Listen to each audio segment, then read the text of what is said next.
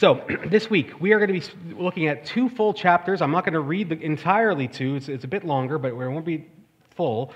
Verse chapters 17 and 18. We are now beyond this, the 12 judges. The judges are no longer going to appear for the last four chapters of the book. Now, what is happening is the author is zooming in on what is going on amongst the people in Israel. We're not looking at the judges. Now, it's going to, this is what day to day life is like in Israel when they are their own kings. Okay? So we're going to read chapter 17, 18. I won't go through it because I kind of chop and cut and paste. So let's follow what's up on here, though we will talk about the whole of those two chapters. So, there was a man in the hill country of Ephraim whose name was Micah. And his mother and he said to his mother, The 1100 pieces of silver that were taken from you, about which you uttered a curse and also spoke it in my ears, behold, the silver is with me. I took it. And his mother said, Blessed be my son by the Lord. And he restored the 1100 pieces of silver to his mother. And his mother said, I dedicate the silver to the Lord from my hand for my son to make a carved image and a metal image. Now, therefore, I will restore it to you. So, when he restored the money to his mother, his mother took 200 pieces of silver and gave it to the silversmith, who made it into a carved image and a metal image. And it was in the house of Micah. And the man Micah had a shrine, and he made an ephod and household gods, and ordained one of his sons who became his priest. In those days there was no king in Israel. Everyone did what was right in his own eyes. Now there was a young man of Bethlehem in Judah, of the family of Judah, who was a, was a Levite, and he sojourned there. And, a man, and the man departed from the town of Bethlehem into, to, in Judah to sojourn where he could find a place. And as he journeyed, he came to the hill country of Ephraim to the house of Micah. And Micah said to him, Where do you come from? And he said to him, I am a Levite of Bethlehem in Judah, and I am going to sojourn where I, can, where I may find a place. And Micah said to him, Stay with me, and be to, be to me a father and a priest, and I will give you ten pieces of silver a year, and a suit of clothes, and your living. And the Levite went in. And the Levite was content to dwell with the man, and the young man became to him like one of his sons. And Micah ordained the Levite, and the young man became his priest, and was in the house of Micah. Then Micah said, Now I know that the Lord will prosper me, because I have a Levite as a priest. In those days, there was no king in Israel. And in those days, the tribe of the people of Dan was seeking for itself an inheritance to dwell in, for until then, no inheritance among the tribes of Israel had fallen to them. So the people of Dan sent five able men from the whole number of their tribe to Zorah and to Eshtaol to spy out the land and to explore it. Then the five men departed and came to Laish and saw the people who were there, how they lived in security, after the manner of the Sidonians, quiet and unsuspecting, lacking nothing that is in the earth and possessing wealth, and how they were far from the Sidonians and had no dealings with anyone. And when they came to their brothers at Zorah and Eshtaol, their brothers uh, said to them, What do you report? And they said, Arise, and let us go up against them. For we have seen the land, and behold, it is very good. And will you do nothing? Do not be slow to go, to enter in and possess the land. As soon as you go, you will come to an unsuspecting people. The land is spacious, for God has given it into your hands, a place where there is no lack of anything that is in the earth. So 600 men from the tribe of Dan, armed with weapons of war, set out from Zorah and Eshtaol and went up and encamped at Kiriath Jearim in Judah. And when they, when they turned aside there and came to the house of the young Levite at the home of Micah and asked him about his welfare. Now the 600 men of the Danite, Danites, armed with their weapons of war, stood by the entrance of the gate. And the five men who had gone, out, gone to scout out the land went up and entered and took the carved image, the ephod, the household gods, and the metal image, while the priests stood by the entrance of the gate with the 600 men armed with weapons of war. And when these, when these went into Micah's house and took the carved image, the ephod, the household gods, and the metal image, the priest said to them, What are you doing? And they said to him, Keep quiet. Put your hand on your mouth and come with us, and be, a, be to us a father and a priest. Is it better for you to be, be priest to the house of one man or to be priest to a tribe and clan in Israel. And the priest's heart was glad. He took the ephod and the household gods and the carved image and went along with the people. So they turned and departed, putting the little ones and the livestock and the goods in front of them. When they had gone a distance from the home of Micah, the men who were in the house near Micah's house were called out, and they overtook the people of Dan. They shouted to the people of Dan, who turned around and said to Micah, What is the matter with you that you come with such a company? And he said, You take my gods that I made, and the priest and go and sorry, and, and the priest and go away, and what have I left? How do you ask, ask me, what is the matter with you? And the people of Dan said to him, Do not let your voice be heard among us, lest angry fellows fall upon you, and you lose your life with the lives of your household. Then the people of Dan went their way, and when Micah saw that they were too strong for him, he turned and went back to his home. They came, this is the people, of the Danites, to Laish, to a people quiet and unsuspecting, and struck them with the edge of the sword and burned the city with fire. And there was no deliverer, because it was far from, from, sorry, from Sidon, and they had no dealings with anyone. It was in the valley that belongs to Beth Rehob. Then they rebuilt the city and lived in it.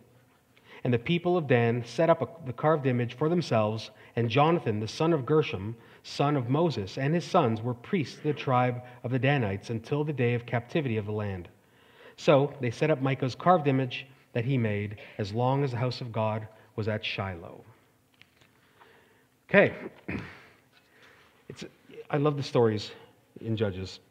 But let me begin with a, a secular, I wouldn't even call him a Jew. His name is Yuval Noah Harari. He's a philosopher and teacher in Israel. He's an Israel, uh, he's an Israeli. I would not call him a Jew. He is not in no way a practicing Jew, uh, not a Christian, secular, to the nines. But he is an interesting character, and he's written a lot of. He's a fascinating guy to listen to and read because he's just thoughtful. He's creative, and one of the things he, he speaks about is about where we're going as a people, as humanity, and he predicts that within 200 years, humanity will be God. Now, don't go crazy. He doesn't, he's not thinking we'll be divine spirits. What he is saying is, we have always understood the gods to be that which creates, controls, knows everything, and lives eternally.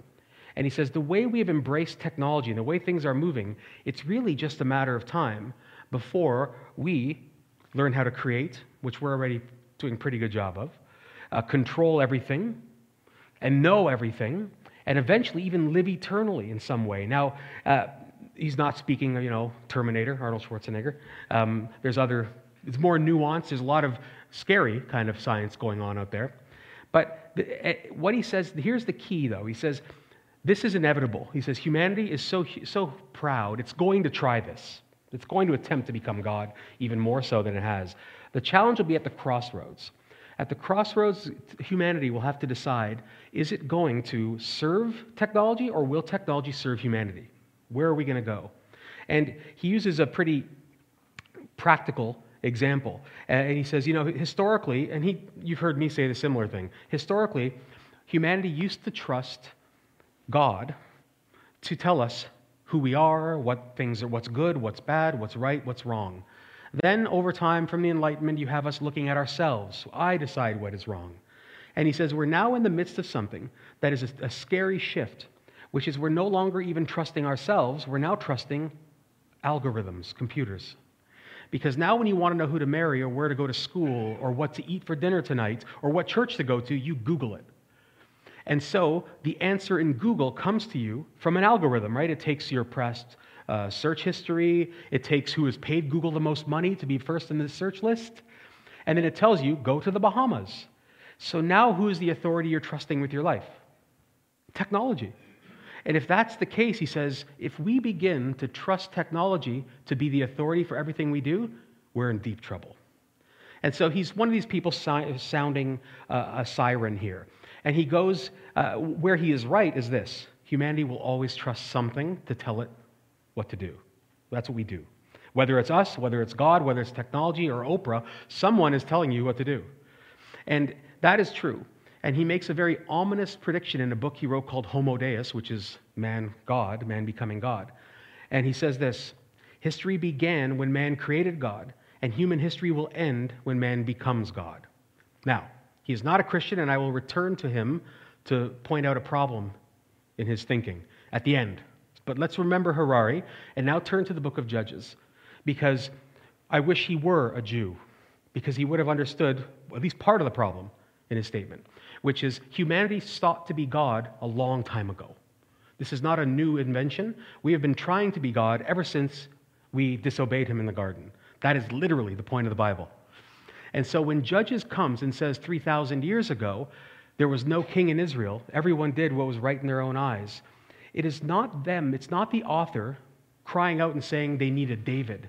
And you'll see that in your community groups. That's, a very, that's the wrong reading because the people who are writing the book of Judges are in exile. See, the book of Judges is written by people either in exile, recounting the old stories, or who have just gotten out of exile. You know how we know? Because verse 30 that we just read says um, that this shrine that the Danites made have, are there until the day of the captivity of the land. See what's happening? The person writing this knows about the exile, which means this is being written at very least by somebody in exile, a priest, or after. And so that person is in exile knowing that the reason they're in exile is because human kings have failed them and led them into exile. That's the point of Samuel, Kings, and Chronicles, to show you that human kings fail. So, one thing this guy cannot be doing when he says there is no king in Israel is saying, exclusively anyway, we need a good human king. What he's saying is, you need an ultimate, cosmic, spiritual king. And when you lack that, and you try to make yourself God, the results are catastrophic. In that regard, Harari is, I, am on par with him. Everything else, I disagree with him. But in that regard, he's right. And this passage shows us what happens. It shows us what sort of gods we become when we become God. It's the inevitable outcome. And if you're not there now, you are some form of this if you're not following God. And even us who are, remember, this is the people of God, right? That, are, that this is about, not about the world exclusively. It's about what happens when the people of God cease to see God as their God, when they abandon the authority of Scripture, when they abandon preaching of the Word, when they abandon obedience to the Word. That, this is what we become. And the three things we become are empty, misled, and brutal. And we're going to see that here. And we're going to look at the, the characters um, Micah and his mom in the first part, the Levite, that, that Levite who is not named intentionally, and then the Danites, the group of the, the tribe. So let's start with um, empty. We become empty. So one of the things you notice in, in, in the book of Judges and, uh, and in modern Canada is this religion is going very strong in Canada. Don't listen to people who say religion is dying. It's not. What is dying, it's flourishing. Religion is flourishing. What is dying is obedience to the God of the Bible.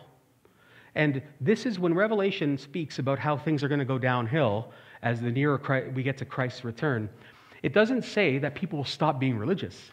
It's just that they're going to stop obeying the God of the Bible. And that is the difference. Let's not mistake spirituality for Christianity. It's not the same, and they shouldn't be confused. And so we see in Israel, there's a lot of religion. Listen to the mom, and like there, isn't it ironic? And you see it here in the church and in Canada, but you see it right out of their mouths. It's actually, I wanted to stop while I was reading it to almost giggle. She says, praise to God. Let's now use this money. And she uses Yahweh, the covenant name. So she's talking intimately to the God of Israel. We love him. Thank you for giving us this money. Now let me build you an idol. You see, in the very same breath, they're using the, the name for God, but showing they don't have a clue who he is. And so this inevitably is what happens with idolatry. See, idolatry is our attempt, it's humanity's attempt to tame, master, and become God. That's what idols are of any kind. We try to tame God because if I can make him, I control him. And this is an idol, and it's not just physical. Your idol could be any number of things, and boy, I've talked about that. And the challenge of this, and I don't have the quote because I literally just thought of it like now, um, is a guy named Greg Beale who wrote a book called, I think it's called When We Become Gods. He's a New Testament scholar. He's written uh, lots, of, lots of commentaries. And he says, What people revere, they resemble, either for their ruin or for their restoration. And this is exactly what Psalm 115 says. I think it's verse 8, when it says that people become what they worship. And it's true. And when you and I think I've said this to you before, the term for idol in Hebrew is also often used for the word empty or the nothings. And so, when you worship nothing, you're going to become nothing. And this is the, what you're seeing in Micah and his mother. So, let's look at the mom first. And let me see, she's not named. As you're going to notice, today you only have one person named, Micah. Next week, the last two chapters, or two weeks now, uh, last couple chapters, you're going to see nobody has a name. And the purpose of what the judge's writer is saying is there, these are no, there's no longer any individuals left in Israel. This mother is every mother. This Levite is every Levite.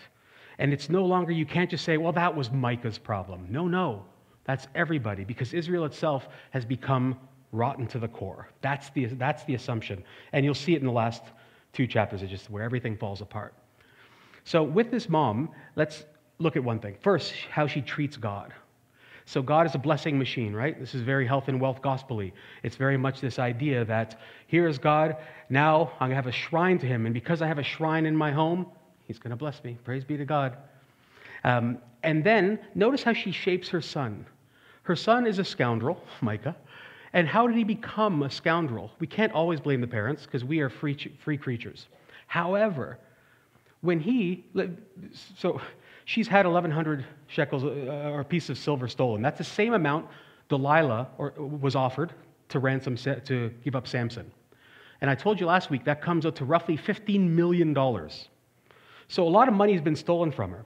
And if your son stole that much money from you and then said, I heard you utter a curse and I wasn't going to give it back to you, but now I'm a little afraid because of the curse, so take it back.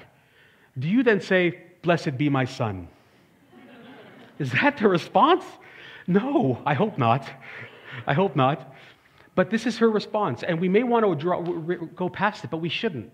This is a woman who is not too concerned about holding her son accountable, worried about the formation of his character, trying to teach him how to be humble in, in receiving grace and apology. None of this. She doesn't seem to care. And the, results, eh, eh, it, it, the result is that she has a son who ends up entitled and never grows and is immature and is what we're going to see him. And again, she's unnamed. So this is typical. The family, you see, remember, has continued to erode. This is what moms are like in Israel. So then we turn to Micah and you look at his worship practices. First, the fact that he steals that much money or any money from his mom is a problem, of course. Then, at least if he is a Jew, I mean, he seems to be pious, right? He wants a shrine, he wants a Levite. But the right response would have been, if he, looked, if he knew Leviticus, is to not only give the mom back the money, but restore a fifth more on top of it to restore this to her. Then go and offer a sacrifice at the tabernacle, which was in Shiloh. There's no mention of that at all. No talk about anything biblical here. Just, I'm going to give it to you because I don't want the curse on me. That's all we hear. Um, he then has, makes idols so he doesn't know how to relate to God. So he makes these idols, and if you don't know, it says they're carved one and one of metal. What it looks like it probably was is they made one out of wood for him, and then they poured molten steel on top of it, and it came over the idol. So it was then a wood image with steel overlay, or sorry, some sort of metal overlay. Now, he then not only has idols and a, pub, a private shrine when that's clearly something you shouldn't do, but then he ordains one of his sons to become a priest, which is all kinds of wrong in Israel because you see, there's no other God in Israel, right? There's no other king. He is king, so he ordains who he wants. And we see this dangerously even today in the modern church, where some denominations and groups think, I'm just going to call whoever I want an apostle and a priest and a pro- whatever I want. I'm just going to ordain them. No, nothing there. I just feel it's right. It's a dangerous game to play. It's an unbiblical game to play. But he does this. So this is his character. Um, he then, when, and this again, but when there's no other God but you, you don't have to appease another God, just yourself. And that becomes this, and, and but look at what it does. He's, he's got this pagan religion where he just tries to manipulate the God, which we've talked about. But then he has this, the most pathetic, and I mean pathetic, when I say pathetic here, I don't mean like stupid. I mean, it makes you feel sadness for them. Like I read it and I'm actually sad because of so many people today who think this.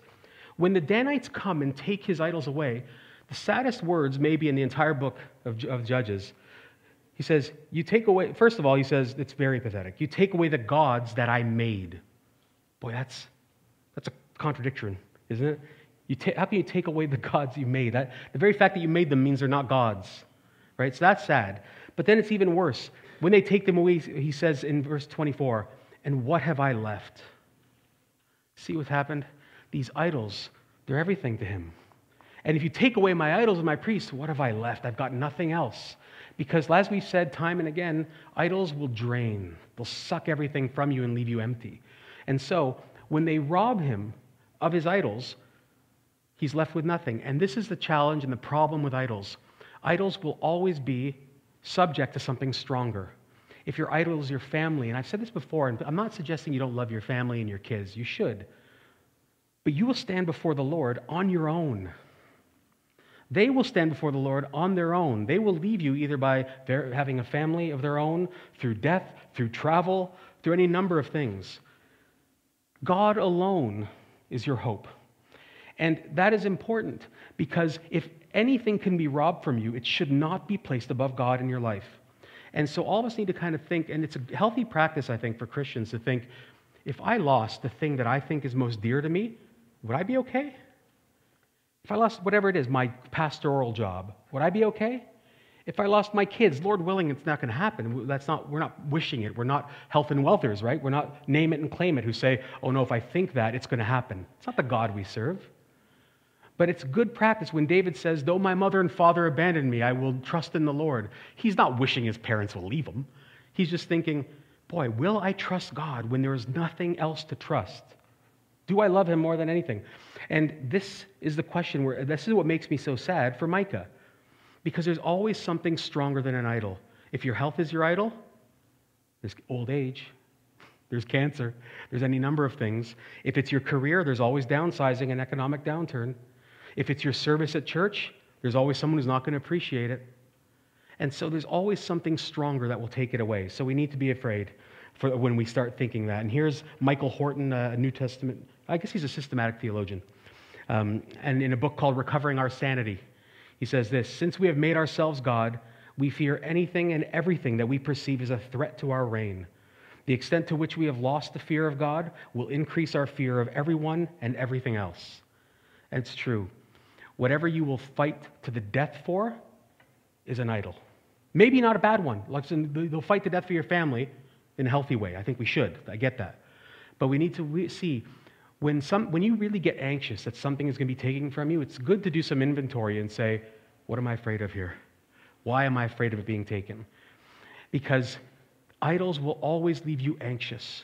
I've used the example here of me many times because I'm a guy who built my identity as a young man, especially, on my education. And even though I have read all the books I've quote, I've done it, I've done the studies, I've had the, I've won, taken the classes, all that stuff, there's still a part in me, even today, that says, I'm a fraud. I'm a fraud. Yeah, I've done all the work.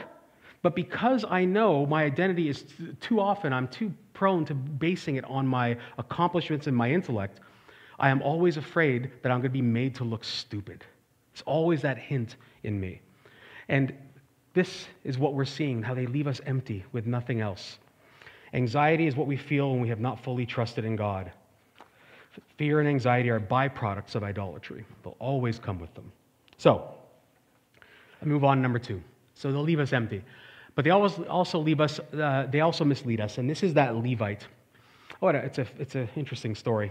But let me start with C.S. Lewis. C.S. Lewis says something. He's, uh, one of his books, um, he uses this example. He says, you know, there's these moments that we have in our lives of clarity, even if you're a skeptic, where for a moment something breaks in on your skepticism and you start to think, gosh, maybe there is a God. But he says, you know, if that example happen, ha- happens at all, don't worry, it'll go away soon. Because the moment you're thinking that, you step out onto the street and you see the bus go by, you hear the guy calling out the newspaper, you find bills in your mailbox, and you realize all of a sudden that real life drowns that feeling you had. And so it pushes it aside. I don't have to worry. It can't be true. This is real, right? Buses, jobs, bills. That's reality, not the sneaking suspicion that I have a, a, a debt that I can't pay. That's not, that's not real. And that feeling and that sense is exactly what happens to, this, to, to the Levite here. Um, and here's another caution just because you don't feel empty doesn't mean you are full. Okay? Just because you don't sense that you are empty doesn't mean you're full. And this is the misleading part about idols. And let's look at this Levite. So, in the story of Levite, there's a tale of two stories the reality he's experiencing and feeling and seeing, and the one that we all know as readers that's really going on. So, that's the story. He goes from a vagrant looking for a place to live um, to then grow, become a family priest, to then become a tribal priest in one of the 12 tribes of Israel. So it's actually a pretty good story. He's an ambitious guy. You know, his heart is glad when the Danites offer him a job, and he's moving on up to the east side to a deluxe apartment in the sky. Who remembers? Yeah, you guys are old enough to remember it. Um, and he's feeling good. He's growing. And this is uh, the danger for all of us, pastors especially. Isn't it wonderful when a bigger church wants you? When a website or a pastor, somebody wants you to speak at a conference. And for pastors, it's a terrible thing, but we all have it. We all have that idea of success. When will I have made it? And he's, but he's feeling good. He's growing. It looks, uh, he's gone from rags to riches, a Tony Bennett song. Um, but we know he is misled. So let's look at the two perspectives. First, the appearance. He does well, he rises quickly, right? He doesn't struggle with any sense of emptiness. Sometimes Christians say things like, Yeah, I know he's a billionaire, but he can't be happy. Yeah, he is. Like, really happy. He doesn't have this latent inside where he's sad. I believe Bill Gates is a very happy man generally. I believe he is wrapped in sin and needs to repent, but I think he's a happy guy. I don't think every atheist and skeptic rocks around thinking, boy, I really wish I was them. I, I just don't think they do that. This guy has no issue with his conscience. Nothing is, nothing is speaking to him. This Holy Spirit is not saying, You're a sinner. It says, we see no evidence of that here. He thinks he's doing very well. He's the envy of many people, it would seem, and yet we know all that's going on is not good. And here's how we know it if we read it carefully. And you, even if you don't, you would have sensed this is a problem here. First, he leaves Bethlehem. He is in Bethlehem, which we all know is an important theological center for Israel, for God's people. And he says, This isn't the place for me, I got to go somewhere else. So we know right away he's leaving a place of great significance to make a place for himself, which is interesting. The place to be was really, as a Levite, if you're going to be anywhere, is one of two places Shiloh, where the tabernacle was, or in one of the 48 towns that were given to the Levites to live in. That's what he should have been doing. But he's not. He's looking for his own place. In fact, what you may not know is of all the Levites, Levites didn't earn, didn't live off of the tithes of people in the church. All the Levites in Israel were broken up into 24 serving teams. And they would serve two weeks at a time every year. And that's why in uh, Luke, uh, Zechariah, remember, he goes, he's, he's serving in the temple, it was his time. Well, he did that for two weeks. But the rest of the year, he lived in one of these Levitical towns that were given to him by God. And their job, there they could own land and they could pasture sheep, they could do whatever they wanted. They could be tradespeople. So they were bivocational. They served, they worked all year, and then took two weeks to go and serve at the temple. This guy is a vagrant, seemingly. He's looking for a place. He's not, he's not following, but how, of course, how would he know? He's not even a, a Jew, really. He's only a Jew in physicality, not in any other way, because he doesn't understand where he should be. So he thinks he's doing well, but here's what we do know he is at an unauthorized shrine. So imagine a pastor going to a, a church that's full of snake handlers, right? It's like, it's not even a church. Why are you there? Why do you think this is success? So he's at a church that is unauthorized. He is uh, ordaining, he's being ordained by a man. He is serving with idols, which is a problem. He is chasing his profile. He breaks the contract he has with the family, even if it's a crooked one, he breaks it. He steals from his boss to, uh, to go to another rogue cultic center with the Danites. And if you look at a map, there's something interesting.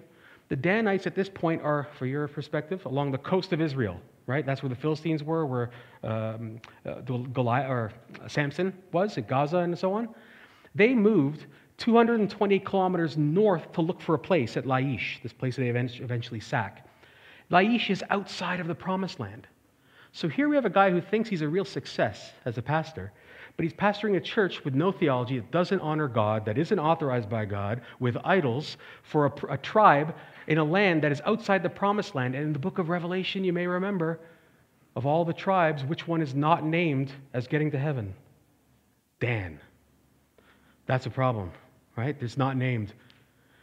So here we have a, the appearance is he's moving on up to the east side. But what we know is this is a horrible, horrible life choice he's making. And so you see, one of the problems of idols is they mislead you to think that you're doing well when God and you are at odds. You may think that as, and Lewis again says it so well, in middle age, he says, you know, my age is the worst time, he says, because all that while as a middle aged person, you think you're making your way in the world, but the world is really making its way in you. You're under the impression that I'm successful, I've got a job, I'm promoted, people I have a reputation, I have money in the bank, I can go to France if you want to go to France. We, and that's not bad things, but we think that that's success. But idols will make you look and say, look, this is the reality. Remember what, what Satan does to Jesus on the, in, the, in the wilderness? Look before you. Isn't this everything? But we have to see beyond it. And when we look beyond it, we see this is not good. One commentator says, What we find is a self seeking priest at an illegal shrine with idols for a fallen tribe outside of the promised land. And that is exactly what he is. He's been misled, and idols will mislead you. I assure you, especially if you're a young person, don't strive for the Instagram nonsense you see. Don't strive for it. Don't strive for a happy home. Or, sorry, let me qualify that. Um, a happy home, of course. Don't strive for the, the, the, the trappings of happiness because Scripture is so wonderful. Seek Christ, and all else will be thrown in. You'll not find happiness in wealth. And if there's any, I have wealthy people here who know that. And we shouldn't need any more advice. Just watch the media. Watch Tiger Woods. Watch Ravi Zacharias. Watch these men and women who do well and then tell us it's not what it's cracked up to be. But of course, what do we say? No. If I had it, I'd be different. Boy, we're stupid, right? We are. They can mislead us. So they mislead. Third thing is it makes us brutal. There's a, uh, a psychologist, and he is a not, again, not a Christian. And he writes, I hope it's a tongue in cheek article I read. It's called Self Deification. Okay, his name is Jeremy Sherman. And remember, I think he is being, he's joking. I think, but uh, if he's not, then I have a lot of problems. But imagine this being tongue in cheek. He says this Have a revelation. Wake up to some universal truth, a formula for, for being right always. It doesn't really matter much, uh, matter which revelation, just, so just grab one. It could be spiritual, philosophical, or religious. The best revelations reveal that the people who, who have it are like gods, in possession of a truth so important that it is their moral obligation to attack and defeat everyone who disagrees with it. Trust your gut from now on. Having absorbed the revelation, you're now perfect, omniscient, nothing more to learn ever. And anyone who attacks you for what you do and say is attacking the sacred revelation you already embody perfectly. Therefore, it's your moral duty to attack and defeat them. Escalate freely. The bigger their challenge, the more vicious your attack. You're on a crusade because you have seen the light. Be the supreme, supreme and final judge who decides who's right in every debate you enter. After all, you're God now, so have no other God higher than you. By the way, self deification is the perfect antidote for feeling inadequate. It's much simpler than learning to grow. Now, I assume that's a joke. Um, but you see, he, he gets the point. When we become God, and you may not even know, you, most people would not say they've become God, but you see it in their actions and in your, hopefully in your own actions. When you begin to think, what I believe is right, it's always right. I'm not talking scriptural either. I'm talking about, it could be scripturally things when sometimes scripture is gray, but we think we know the black and the white. That could be a problem. But when you think about, and we, when I did the heresies class, we talked about this. What who you vote for does not determine your salvation, right? You can be a Christian and vote for anyone you want, and God isn't saying, well, I know they're saved freely by grace, but they did vote NDP, so that's not the way it works. But when we start to think it, if we watch the wrong news outlets, the wrong idols, they make you think that no, salvation is based on who you vote for. And what does that make you? Brutal. It makes you a jerk. Because then you start saying, Christ will forgive anything, but not that. Not that vote, because those people support abortion. And I'm not suggesting you vote in that way. It's not what I'm saying. I'm saying Christ alone and idols will make you brutal otherwise, like he's saying, because if they disagree with you, well, they shouldn't be the pastor here if he says that. Right? It'll make you angry, and because then you're going to say, anything that disagrees with me should be crushed. I should move to Texas because Canada is a cesspool. Texas is the Holy Land. Let's move there where nobody contradicts what we think. That's not good, right? But this is what idols will do and there's so many. This is why we did the heresies class. It's why we teach the way we do here. It's why I spend so much time in it. Why I mind my own heart is because idols will make us brutal. And watch what happens here. You have the Danites. Now, the Danites are a tribe, the, Dan, the tribe of Dan. And in chapter one, all those many weeks, months ago, at the end of the chapter, it tells you that the Danites failed to, to, to secure the land that God gave them. They're given an inheritance, but they're the ones at the end who are driven back and unable to secure the land. Now, they can't secure their, the land God offered them, so they lower their standards and start saying, well, let's just find anything. Let's find someplace. We need somewhere. So here is what, where the idol is. They know the word of God. They know, they were told by Joshua, they're told by Moses, they know what land they're supposed to get and be faithful and get it because God has given it to them. But they say, you know what, I'm not going to pay attention to that. I'm going to instead, let's look for the most unsuspecting people, the weakest, and let's just take their land. And this, this literal ignoring of the Word of God happens to us so easily. And I'll give you just an example that I see, uh, not often, but more often than not.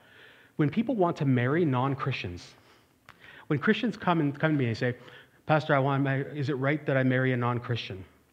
I say to them, Why you, you know the answer to this. Why are you asking me when Scripture has spoken definitively on the topic? Right? I, I know what you're trying to do, right? What you're trying to say is, I know it's wrong, but I want you to help me out here, Carl. I want you to find a loophole like Harvey Specter in the law, right? I want you to find some way that it's okay for me to contradict the Word of God. And I cannot, well, I should not do. I hope, I, Lord willing, I won't. But this is what they are doing entirely. And we justify it, right? We pray. Well, Carl, I, I really prayed about it. I spent time thinking about it. I've discussed it. I've Googled it. Um, and I think it's okay. And I'm like, I don't care what you think. Scripture has spoken. And why do we contradict it? I understand. I do know the affairs of the heart. I'm a guy who became a Christian because of a girl. So I get it. Okay? I get it. I, I, only listen to God because a girl told me to. I understand that. I do understand the affairs of the heart. I get it. But you see how simple, like, Dan knows what they're supposed to do and they won't do it. And the moment they refuse to acknowledge the word of God and follow and obey it, they will obey something. And what they're obeying is their own internal desire. And the God to them now becomes we need to find land. At the expense, like, like Sherman says, like the, the psychologist says, at the expense of everything else. Because land is what I must have, I will crush it.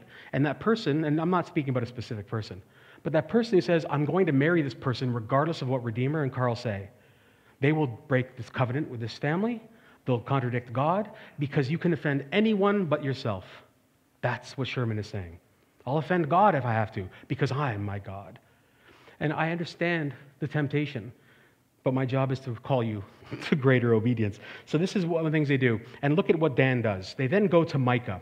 As they're marching up towards Laish, they stop at Micah's place and what they brutalize. They rob him and they threaten him.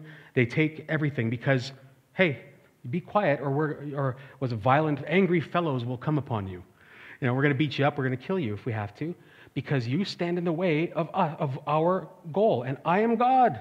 We are God. We must do it. If somebody takes that soundbite where I just said, I am God, and turns it into something, I'll be in context, please. Um, and this is, so they, they're brutal towards Micah. Then they get to Laish, and we're told three times in the story to increase the sadness. We're, we're meant, it's a great storyteller. We're meant to feel that Laish is a people unsuspecting, meaning they're just living. They're living there. They're trying to be good, whatever they're doing. They're just, but because they have separated, they're not too close to the Sidonians, they have no allies in the area, no one can help them. No one will hear their screams. Perfect, right? Perfect for the Danites. And so they butcher them. And not only butcher them, they kill everybody and they do things to a non Canaanite town that God says don't do. They're not told to be this brutal to anybody outside of the promised land. And even the promised land, there's rules are not following. But, of course, there's no need to honor God's law because who's God? Dan. And so it makes them brutal. And it's funny, this world today, it's funny how much, I'll give you an example. I was in, when I was at a previous church in Calgary, we were in a rental space and we were growing too big for it. So I went around trying to look for buildings that were empty or churches that were in decline to see if we could buy them or rent them. And I went into a very liberal church. And they had space. It's a big, beautiful old building. I like old buildings. We're talking. And they said, Yeah, come and look at the place. I then show up. I think I brought my daughter with me. I don't remember. And I show up to take a, a tour. And they stopped me at the front and said, You know what? We actually looked at your church's website.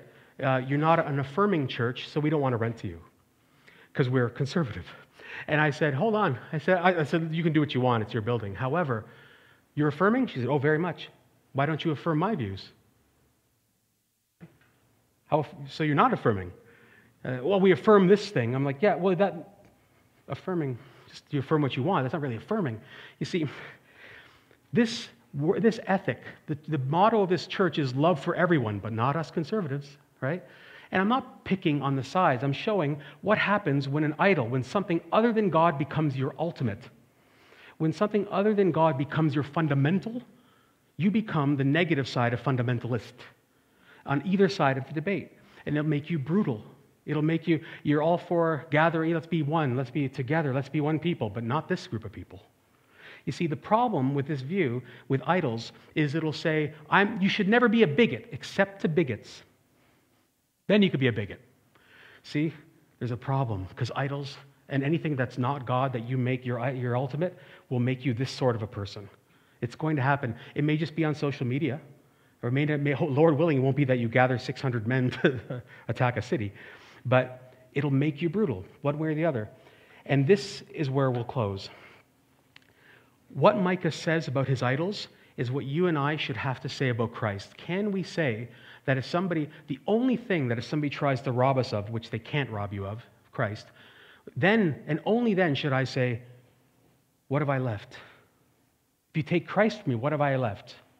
And this is in that beautiful passage in John 6 when all the disciples are leaving Jesus because he has said scandalous things about how you should eat his flesh and drink his blood. And people are like, oof, too weird for me. And they leave him. And he asks the disciples, Are you going to go too? And wonderfully, Simon Peter answered him, Lord, to whom shall we go? You have, you have the words of eternal life, and we have believed and have come to know that you are the Holy One of God. There is no better God out there. There's no other God out there at all. But there's no better God. He alone is the one we put our heart into, only our lives into. And when that happens, we see that we aren't left empty, but we're filled because he'll not only take, he takes from you only the things that you shouldn't have, and he fills you at his own expense. You're not misled, but you're led to reconciliation. And you don't become brutal because on the cross, he bore the brutality you deserved. And all of us are Micah and the Levite and, and Dan. We have all run from God. And he has put himself in our place. So I'm urging all of us, Christian, of course, to again, repent. And I'm not saying repent for salvation. I'm saying repent because this week you have contradicted your relationship with Christ. In some way, you've compromised it. So we repent and we say, Lord, we, want, we don't want anything between us. As a skeptic, I would say, stop serving men and, try, uh, and stop trying to be, um, become gods for yourselves. Start serving the one. Oh, this is, yeah, sorry, this is what I was thinking. I'm like, what did I write there? Here's what I wrote. Remember Yuval Harari? Remember uh, Yuval Noah Harari?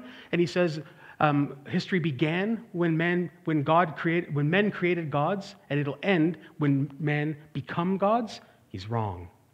History begins again because God became man. And because God became man, you can have eternal life. And so Harari is wrong. He's under the impression that we will destroy this world. Friends, it's Christ's world. He will call an end to it when he says. He will bring it to himself when he says. There's no, you, we, we can be freed from this idea. History begins again when you accept the God who became man and stop trying to be a man becoming God. Very simple. Let's pray.